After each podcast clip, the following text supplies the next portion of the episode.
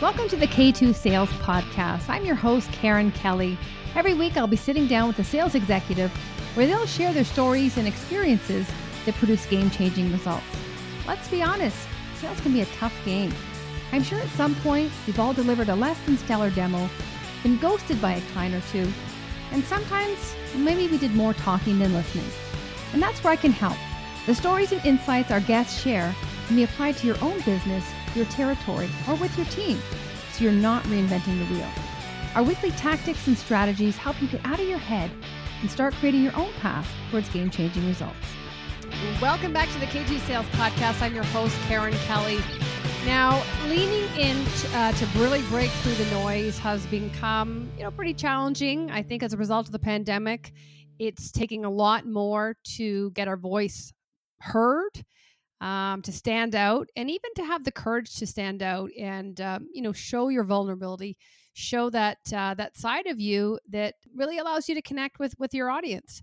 So in my conversation today with leslie Venetz, who's the uh, founder of sales team builder we talked about so many things about finding your unique voice and you know not only from a gender standpoint from a women in color um, lgbtq and really just, you know, how can we create a space for everybody where everyone feels safe, where we're encouraged and inspired to speak up, where we're moving the needle in terms of women in sales, women in, in color in sales, both in the individual contributor role as a sales leader role. So Leslie shares some stats about that as well as what she's seeing.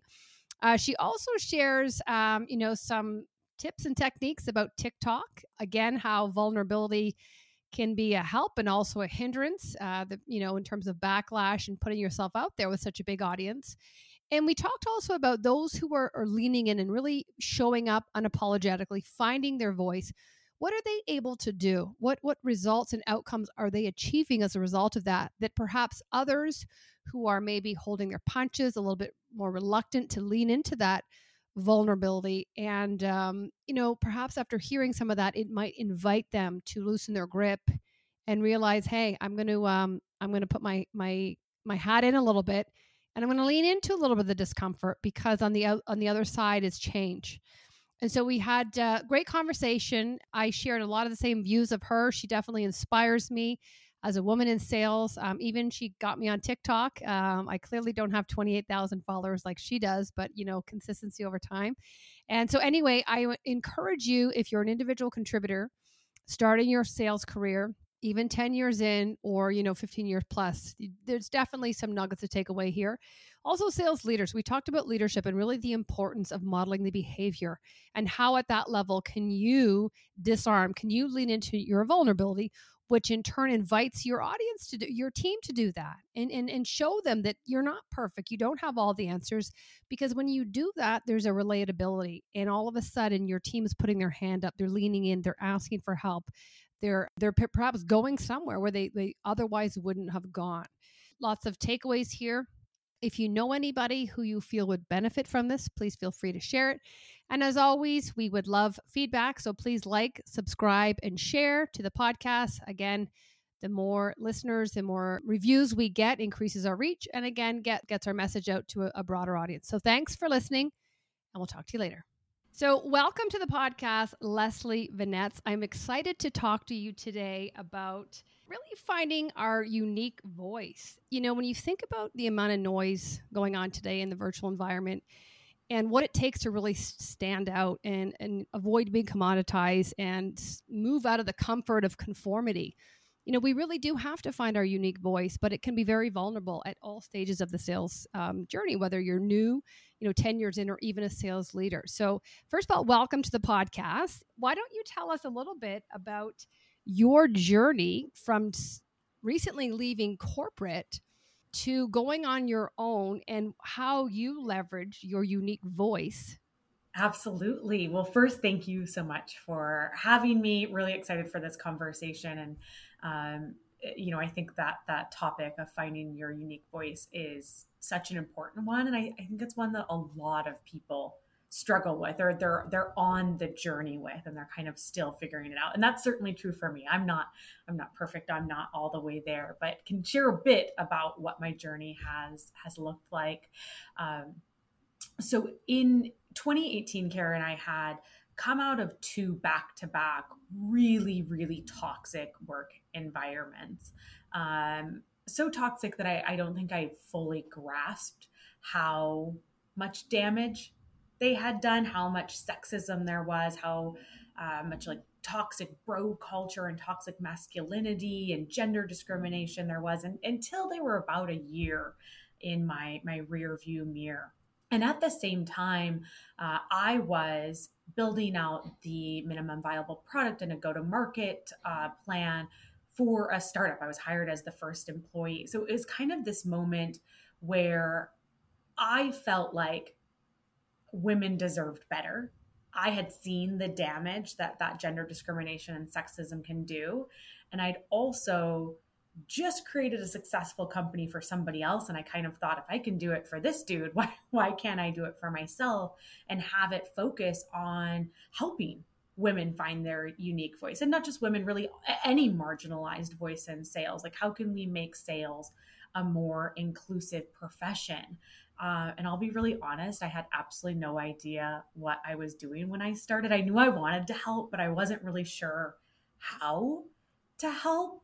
So for those first few years, I just started sharing my story. And as I got more and more comfortable and, and sort of spent more time in therapy, dealt with more of the trauma, I shared more of myself. I was more vulnerable uh, and letting women know that they're not alone. I connected and I created a community but I, I didn't really think sales team builder would be my full-time job. I thought it would be my passion project, my per, my purpose project, and I, would stay in corporate America. I had this idea in my head, Karen, of, of my path to chief revenue officer and the, the boxes I needed to check and the roles I needed to have between where I started and that that big achievement. Um, so I last year in 2021 was interviewing for VP of sales roles, which in my head was my next step on my path to CRO. And it was such a terrible experience that it broke me. Like it it absolutely broke me. I found myself one day like just sitting on the the carpet in my living room crying.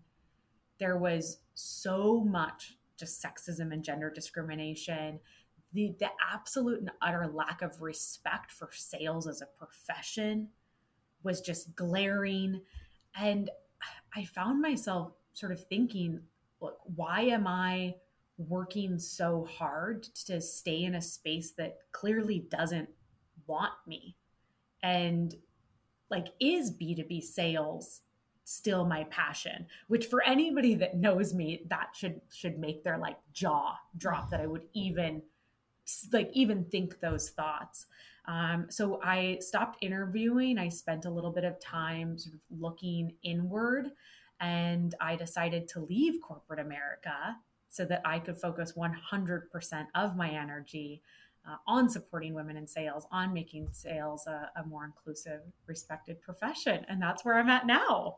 Wow, what a story! Up and down. You had me leaning in with, with emotion. It was it was kind of like watching a movie, but unfortunately, a, a bit of a sad movie. Um, and so I want to just kind of touch on a few things, Leslie. First of all, sh- thank you for sharing that because you know I think it really does shed a light on others who are perhaps going through a similar situation, and they may not have the courage to do what you did after experiencing such toxicity, and, and then finding the courage and not allowing that to waver your belief to go and follow your dream of launching sales team builder. So i think you know not i think I, I, really hope that that message for anyone who's on the the cusp of maybe this isn't for me to lean in and say you know what? Don't give up like don't give up because there are good you know even within what you shared i'm sure there's still some good companies out there but on the other hand if you are you know really looking to go on your own and take that entrepreneur path not to give up you know and that that comes back to you know really having that resiliency and that thick shell but you can see how it could be you know whittled away a little bit when it's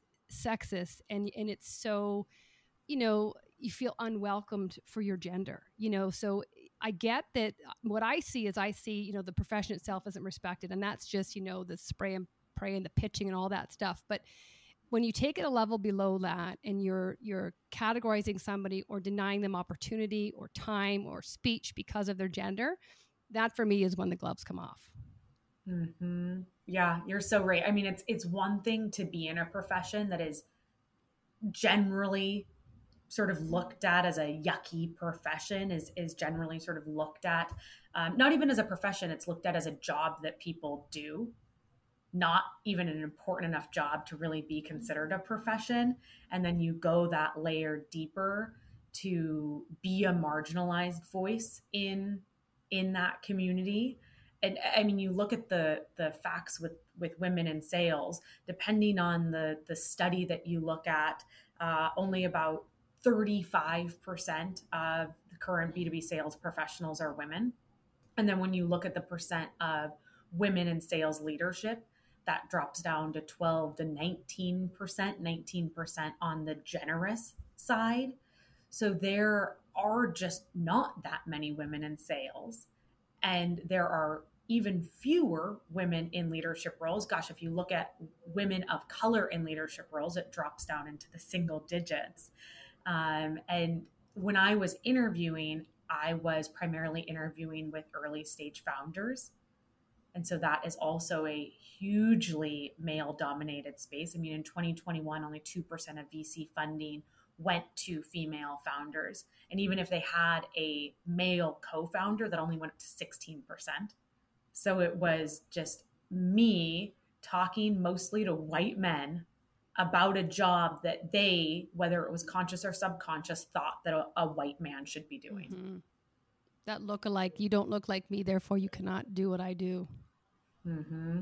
Wow. And so, you know, 35% women, that that's still a staggering statistic. And, and the irony is there's so many statistics that show how a diverse team outperforms a non-diverse team. So it's just, uh, it, it, it kind of shows that, you know, it's that old mentality that people aren't willing to open their eyes, take a step back and look. We live in a melting pot. Like, let's just embrace that and, and look at what other people can bring to the team that aren't like us that challenge our thinking, that make us aware. What we do to our customers, challenge their thinking, heighten their awareness to get them thinking of something they wouldn't have otherwise thought of. How can, if we're asking our team to do that, why then can we not shine that light on us and say, hang on a minute, let's look at the hiring process and how can we take a little bit of our own advice here?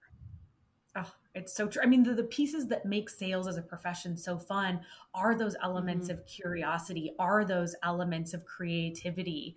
So it makes sense that the most productive, the highest performing teams are going to embody that curiosity, that diversity, that creativity, that that willingness to absorb new perspectives, you know, in their their own culture. Yeah, I love that. I can just draw upon my own experience in corporate, you know, thinking you go in with your own perspective, your own vision, and then someone challenges and you're like, God, but I've always thought this way. But then you grow and you're like, holy cow, I never considered it. And so if you're doing a group collaboration session and you're on this level, like you leave there and you're eight levels out, you know, you're this wide and you think, oh my God, we were so tunnel visioned. We're, you know, our creativity, the opportunities, the angle in which we're now going to present this looks nothing like it did when we got into this meeting. Yeah. Oh my gosh. That, that is, it's so true. And how boring would it be to be a know it all versus a learn it all? Mm. Like constantly getting to to try something new, try something for the first time, mm-hmm. figure out some new big bets to place. That's what makes it fun and keeps it interesting. Yeah. You know, the only thing I can say is, you know, ego plays a big role in, in what I've seen in going through corporate and just, you know, when you're at the top like that, you play it safe and it's, it's always been this way. And I feel that that's why there's not a lot of change because it's, they're only letting people in that look and sound like them. So they're, you know, if you have a different view, you're not welcome here. And so not all companies are like that, but that's kind of what I was privy to. And, and you just think, God, you're, it's such a missed opportunity um, for for clients, for business, but also for talent, especially now. It's like you are missing. You know, 53% of the reason why people buy is the person. Like you're missing a huge opportunity on getting great talent. On getting a talent pool that looks like the customers you serve. Yeah. Oh, I love that. So let me just pause on these stats for a moment. So 12 to 19% are in leadership in, as women. Do you think that's going to improve or increase as a result of, you know, more remote work? Um, because uh, I feel a lot of the reason why is women had to manage, you know, the children going on maternity leave and kind of the, the household a little bit, but because there's a little bit of work like work life integration, perhaps less travel, do you are you seeing any shift or are you you know perhaps forecasting any shift that that number might get a little bit bigger because we can do a little bit more of a dual role? Yes 100% i think it's it's very small. Mm. i think it's going to be a small improvement but it, it'll be an improvement. Um, and and you nailed it karen that those opportunities to have better balance or or just to even ditch a commute so that you have the opportunity to drop your you know child off at daycare pick your care like whatever it is.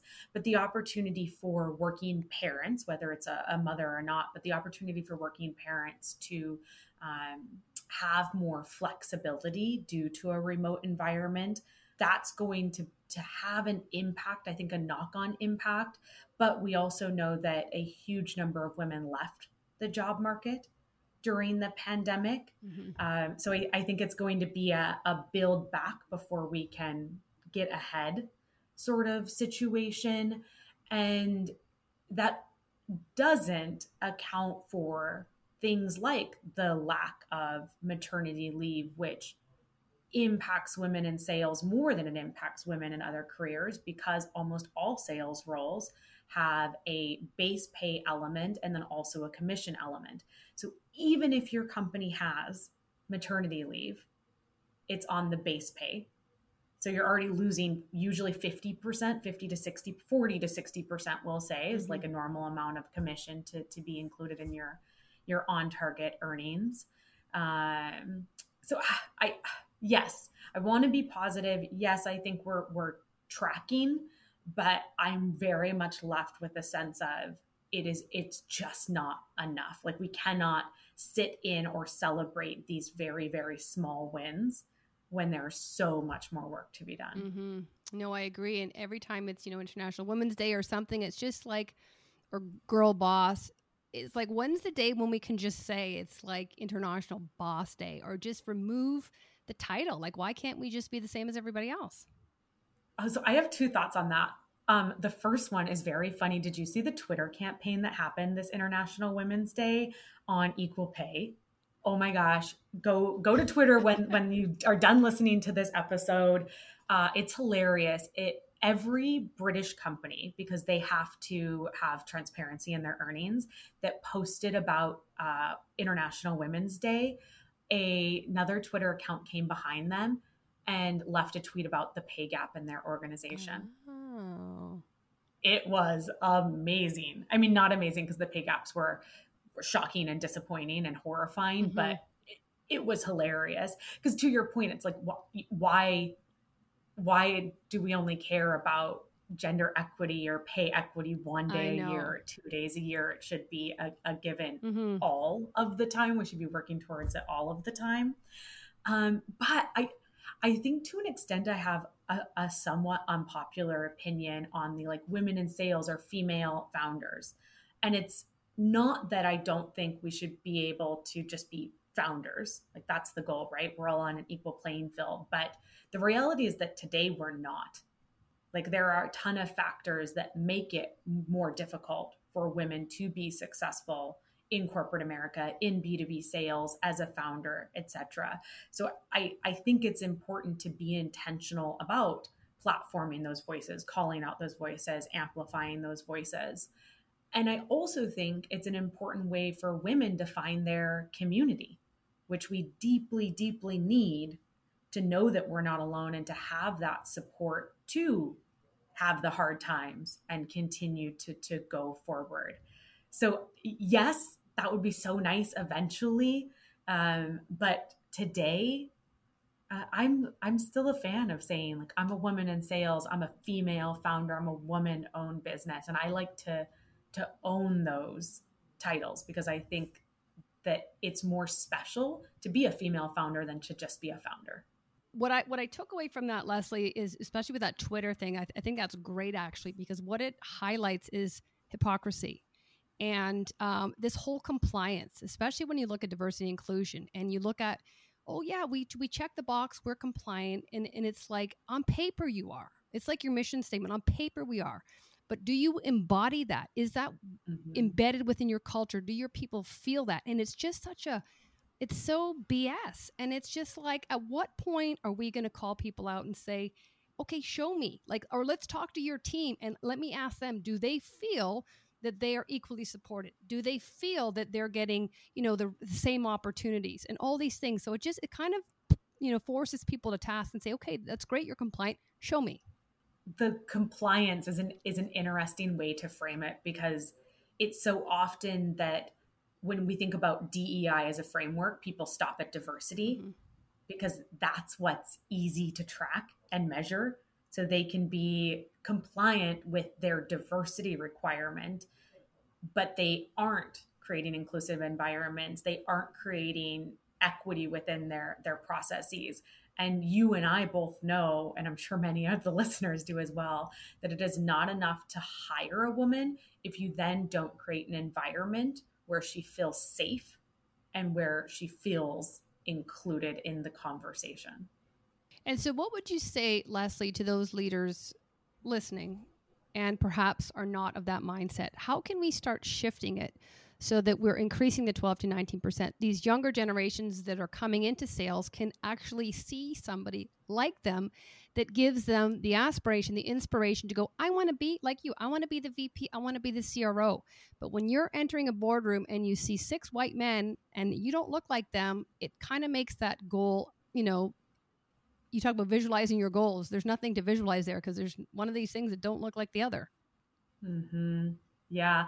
I mean, I think there's some easy things that we are seeing more organizations do just to get more women in the door, uh, like removing a lot of the gendered language from job adverts. We don't need to only be hiring aggressive ninja athletes. all the data shows that that's actually not is not who is most successful in sales roles anyway. Um, so maybe first start with with those those simple basic things like how do you make a career in sales more approachable for women how do you make your own culture job adverts process more approachable more equitable for not just women but any marginalized voice and then when you welcome women into the company I, I think it's really important to acknowledge that you might have to put in a little bit more work to, to make that atmosphere feel safe. If it is six dudes in a meeting and one woman, it is your responsibility to say, Karen, I've not heard from you yet. Mm-hmm. What's your opinion on this? If if you hear somebody else claim a woman's idea, speak over a woman, you see a microaggression. As as a leader, it is your responsibility to speak up and and you know identify that problem and make sure that you are giving voice to the you know the, the women the minorities on your team um, so I, I, I honestly think they're somewhat small actions like we like the, the revolution can come from pretty small actions but it it is about being really intentional and i think it's about taking the step from from allyship and saying like well sure of course i think we should have more women in sales to those actions that show that you support women in sales mm-hmm. and that you are are going to advocate us advocate for us to have more opportunities to lead mm-hmm. And there's a ton of data that also shows that organizations that have more women in leadership view women more competently mm-hmm. so surprise surprise no, I love that. And I think, you know, leaders, irrespective of gender, they have to be intentional. They have to show up with purpose and they have to understand and be able to, you know, clearly uh, articulate why they do what they do every day and, and, and not even say it, show it so that people feel it, right? Because words are cheap. Action is where it happens. So I love what you said about just, you know, and I can tell you in my corporate background, most times I was the only woman in in both the t- on the team and in the boardroom with the customer and oftentimes it went around and around, and I'm like, I actually didn't speak this whole meeting. I'm like, um, and then and then you're like, well, should I? Like, do I just repeat? Am I the parrot now and just repeat? And so I think it's incumbent upon the leader to just do what you say and say, like Leslie, I haven't heard from you. What are your thoughts? But I think tonality plays a role there, and we really have to create a safe space so they don't feel centered out, and then they're thinking, "Oh, I'm being set up now," and you know, I'm not going to. Um, you know, I'm not going to, you have to encourage free thought and free speech. And the way you handle it, if it's not um, authentic and they don't feel that you're, you know, you're sharing, you're doing this from with their best interest at heart, you're going to, you know, put them down a, a deeper hole there. Um, so I, I, think those are great. And, and even though they, they may seem small, I, I think the results will be very significant. I agree. I agree. And I, I think that creating a culture of psychological safety, of having that trust, that's uh, like a, a great point to pin because without that, it's it's a bit meaningless. Like the don't what did you say? Don't say it, show it. Yeah. Yeah, I love that. Yeah, and I just think of, you know, like sometimes sales leaders, you know, they, they overthink this. And it's like, imagine that was your daughter, your niece, your your your little neighbor's kid, whoever. Like do wouldn't you want the best for them? You know, like just kind of like take off all the armor, just like they're just a human. Like, why do mm-hmm. we have mm-hmm. to stigmatize? Let, let's just get the job done, and let's work together. And just, I don't know. It feels like we're at it. We're making it so much harder than it needs to be. Agreed. I I feel like there's enough space for all of us. Absolutely. So, Leslie, keeping with you know the unique voice. Now, I would call you a TikTok sensation. So I want to just kind of talk a little bit about, you know, we, we, talked about, and this is a good segue because we talked about women in sales, your, your struggle or navigating the, the difficulties of, of moving from corporate and the toxic culture to going out on your own. And through that, I would imagine, you know, your sense of belief, your sense of resiliency, and just self worth have improved. But then you show up on TikTok and it feels like you've, you know, you are, this is your unique, unapologetic voice. And, and I'd love to know a little bit about what that journey looked like 28,000 uh, viewers so that that doesn't come lightly so perhaps walk us through a little bit about why TikTok like what prompted you was it to say I need to get my message out there and I want it away from the B2B space was this when you were kind of jaded saying screw you corporate um, I'm going this route or, or walk to talk to us a little bit about that yeah. So it was actually a little bit more like screw you, LinkedIn. Okay. Which I love LinkedIn. LinkedIn is still my primary channel. I'm, I'm on LinkedIn sharing content every single day. But there is an element of LinkedIn that's like very broy, really celebrates hustle culture. And it was about 18 months ago and it just felt like that was my entire news feed was like get up at 5 a.m and hit the gym for two hours. And if if you're not successful it's because you don't want it bad enough.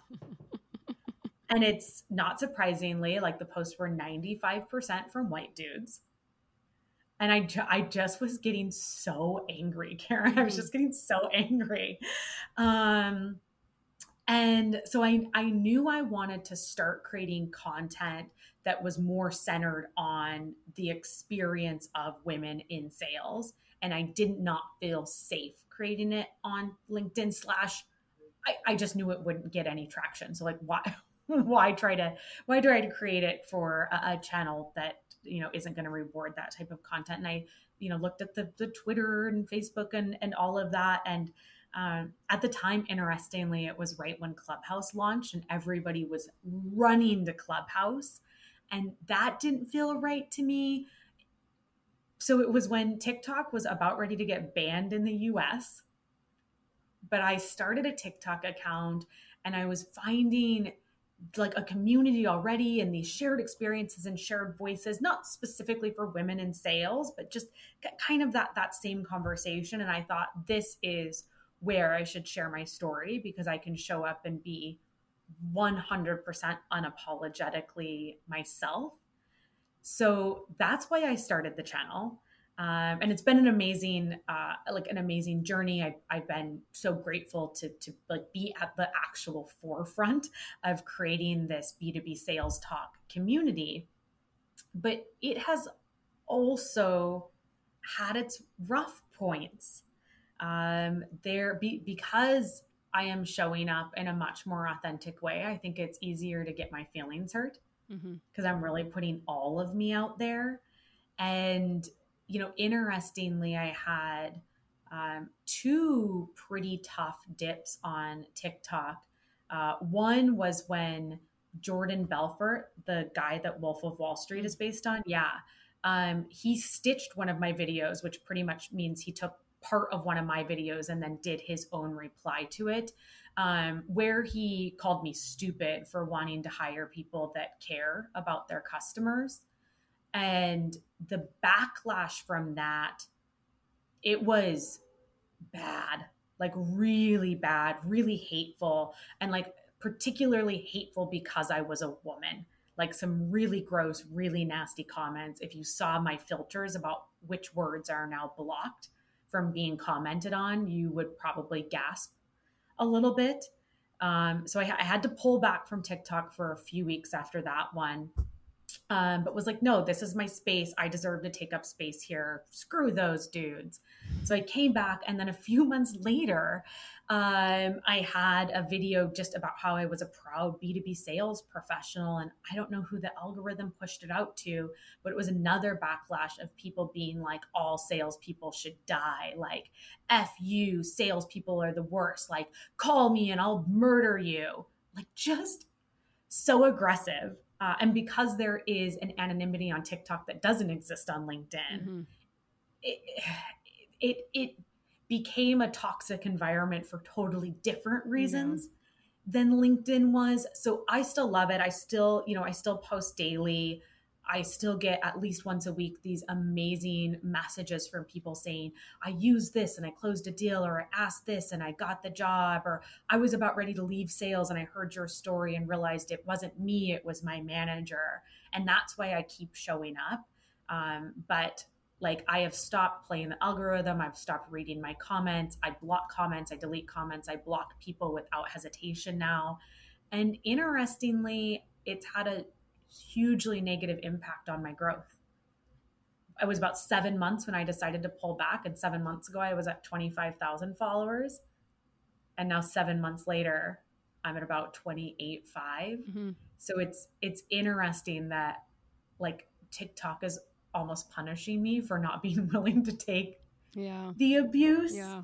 So I don't I don't know. I'd still really encourage people to show up on TikTok to join the sales talk community.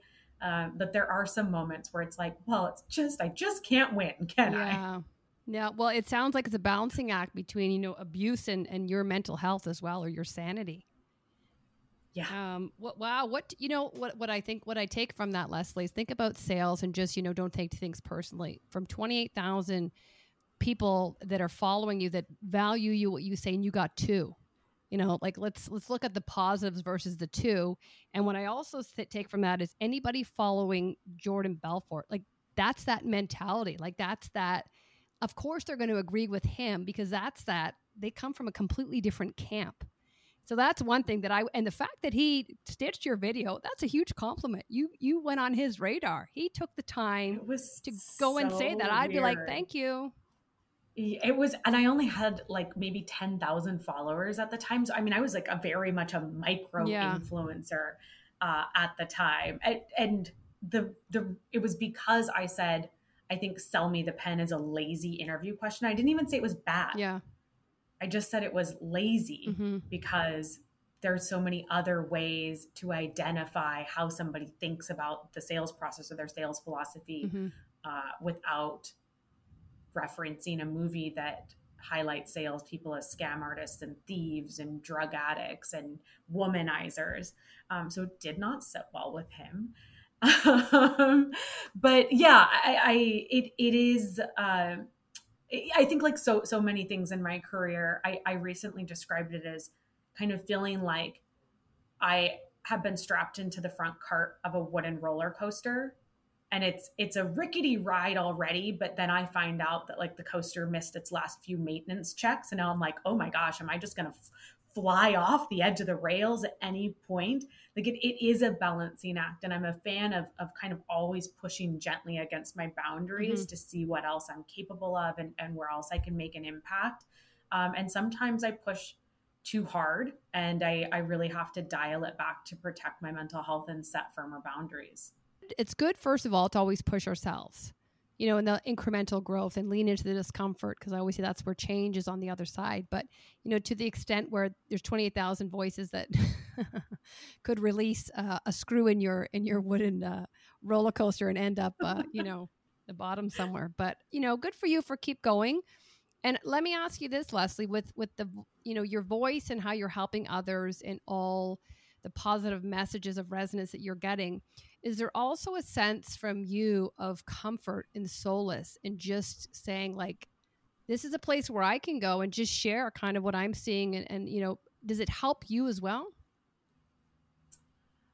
Yes. I think the answer is yes. Um probably not the tiktok so much. That very much for for me has been about helping others and like how can i let other women know they are not alone and the way they're being treated is not acceptable. And and that's what gives me the sort of gusto to keep going. Uh, but as part of this process uh, really of finding my own voice over the past few years i've been writing mm-hmm. a lot more. Um, and t- like writing and taking back ownership of my own story. And then you know really i would say in the past year starting to post some of that stuff on LinkedIn, which ha- that's a big evolution in my journey and finding my own voice, just to have the confidence and the trust in my LinkedIn community to to be able to show up like so authentically and mm-hmm. really put the good, bad, and the ugly out there. That has been healing um, in a in a huge way. Like really taking back my story and not letting competing narratives or imposter syndrome win um, that's yeah that has has been really helpful and really healing. Mm-hmm. that's great to hear. And and i can say i've experienced you know similar journey in terms of my writing and i i do a, a biweekly blog. And the more emotional the more raw i am the the the you know the clicks are there the, the emails are always there. Oh my god this and part of me is like is this too much? You know i let them in my personal life. And they're like that's when you get holy cow, I didn't know that. Me too. And this hit home so much. And I'm just like, so I just keep going. So, you know, when you say mm-hmm. you keep on leaning in, you know, part of it for me is my audience is is inviting me to lean in based on the feedback that I'm getting from them. So, you know, be careful what you wish for. I know. I, and it's it's a beautiful thing. And I think about the clients that I'm privileged to have right now, and it is predominantly women, women sales leaders and women founders, or folks from the LGBTQIA mm-hmm. community or folks of color. Mm-hmm. And like that's, I, I, was talking to the CMO of Electric last week um, and she had kind of gotten chastised for using curse words on oh, yeah, a, a session. Yeah. yeah. And I thought it was so relatable. I immediately was like, oh, like you're so real. Like I, I feel so much more comfortable. I want to really listen to what you have to say because I, I trust that you're, you're going to be honest. Mm-hmm. Um, and I guess she got some negative feedback, but, but in the conversation, I was like, it's, I have learned in the past few years that it is better to not be everybody's cup of tea mm-hmm. because that allows you to find the right people. And you know i think as as founders as salespeople whatever like there's this whole batch of qualified people that we could potentially work with or potentially serve right? But isn't it so much more fun to get to work with and, and partner with and build communities with the folks that share the same vision and values that that we do I, I, talked about that before, just uh, creating a polarizing message. So 80 20, you want to attract 80% and repel the 20. And I think those who are not willing to do that have this scarcity mindset that I have to be everything to everybody. And it's like, you're never going to be accepted by Jordan Belfort. Like, let's just, let's, let's get over that and let's not tailor to him. Like, let's just know who our audience is and kind of stay in that sweet spot. Like, you know, the riches are in the niches and just, focus on that and be okay with that so that there's an alignment. You're compressing sales cycles and we're speaking the same language. That's so true. I might have to uh, take that and make a tiktok of it. Uh, so i i was inspired. I started tiktok oh maybe last year and i did i think one. And for me you know my image is pretty corporate. You know i did corporate for 20 something years. And so when i go on tiktok it's like corporate you know with a side of i don't know you're still corporate spice. Well, I'm trying, but I, I do find even when I do the recordings, it's more of a not a venting session, but it's like I'm telling you the experience I went through, you know, as a customer for whatever I'm doing. So this is the reason why we don't do it. This is so it, I find it very liberating just to kind of be me, totally me, you know, and be like, mm. this this sucks. Like, don't do that. But I did it, you know. But the reason I know is because I used to do it too. So there's an element of vulnerability as well. But uh, I, I definitely started leaning in more because of you. So thank you for that. My pleasure. I love that. Um, so just kind of keeping in in theme with a unique voice, you know, as we kind of come to the, the the end of the of the conversation here. What what do you see those who are vulnerable enough, brave enough that are leaning into their and finding their unique voice at any stage of, of their sales journey? So whether they're, you know, new, midway at the at, you know, 15 year plus, and also yeah, let's say on sales reps first. What are they doing or what outcomes are they achieving as a result of that? Is there is there a difference? It's kind of rewarding going like when you lean in, whether it's in the prospecting the discovery, and you're willing to go there. This is what this is what separates those that are doing it versus those that are kind of playing it safe. Mm-hmm. Well, I, you know, I think part of it to to your story about your blog and and sort of the more you opened up, the the more people leaned in uh, there is something hugely relatable about being vulnerable. So I, I think a piece of it is that you just you become human. Like you're not a, a important VP of sales or a, a founder or some big influencer. You are a human being. Um, and I, I think there's something really powerful in in humanizing ourselves by sharing our stories and by admitting it's not all sunshine and rainbows. Um, I also would say to people that like you don't don't feel obligated to give pieces of yourself to the public before you're ready. Mm-hmm. And that was something that was really important to me. Like I had to go through some internal healing before I was ready to put those pieces out there. Um, and so it's it's okay if you don't have everything to give it first. Like it it can be a journey. Share what you're comfortable sharing. And I, I think it's really important for folks to remember eh, whether they're like 30 days into their first sales job or 30 years into sales, is that everybody has something to teach everybody else.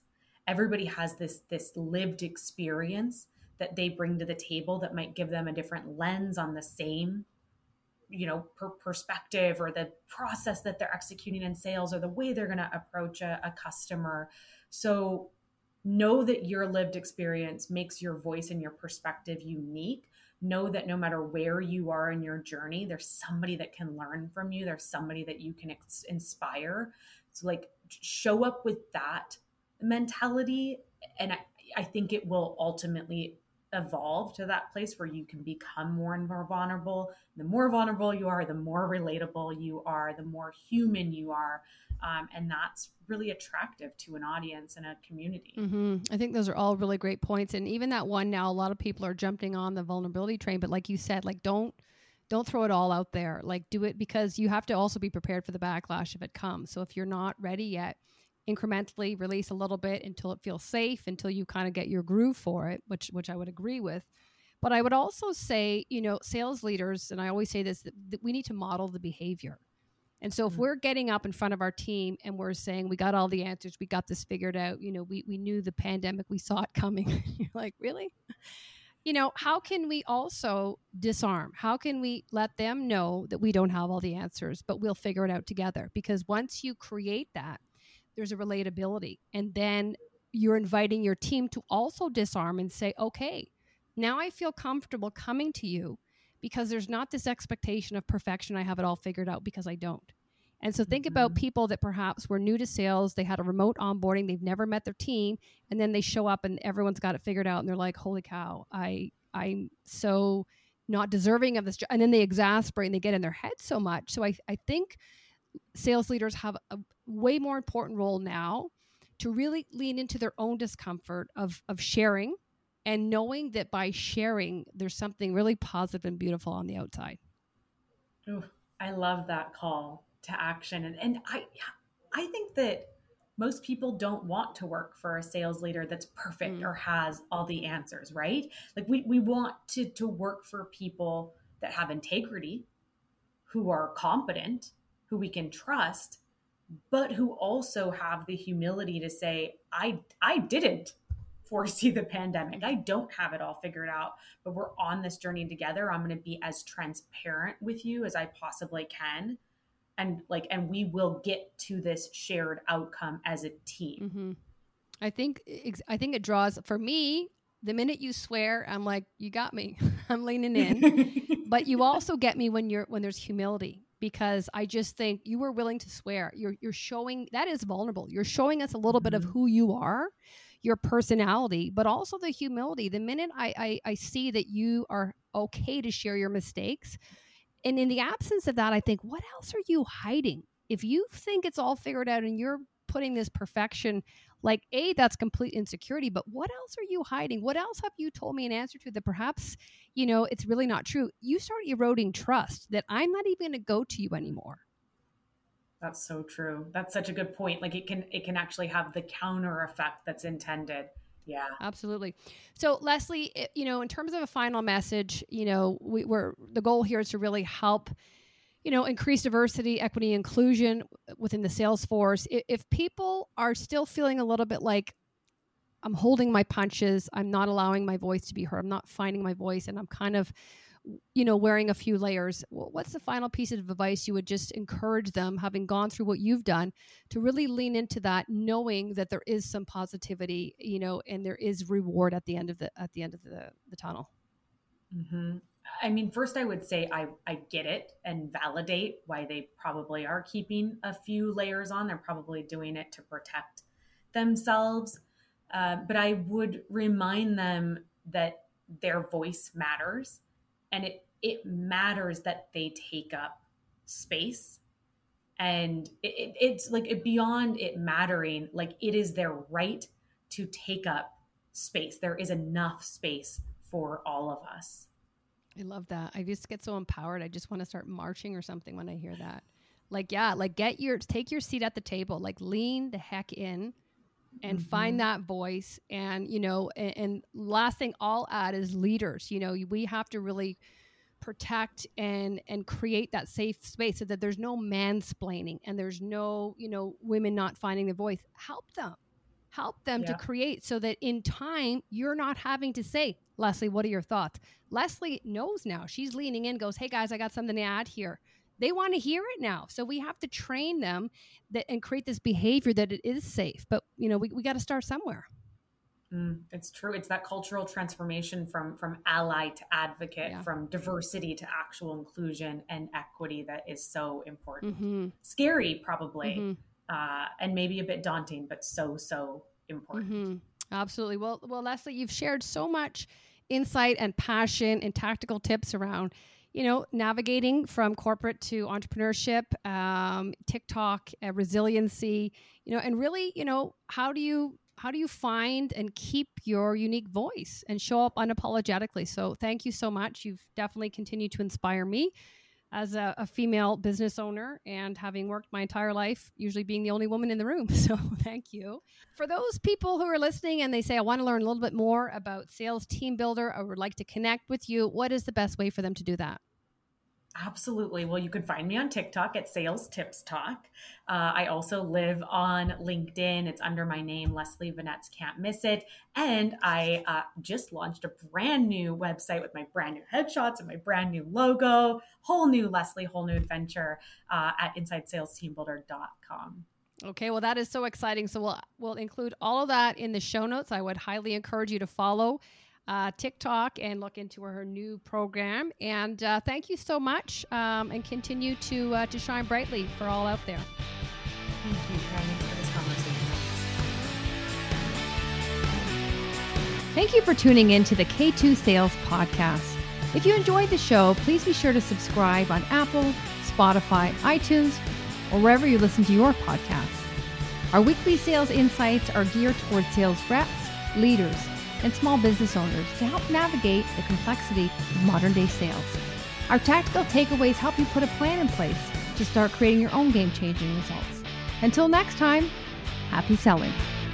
This podcast was produced by Tosh Taylor of the Podcast Hub Productions. Find her online at podcasthub.ca.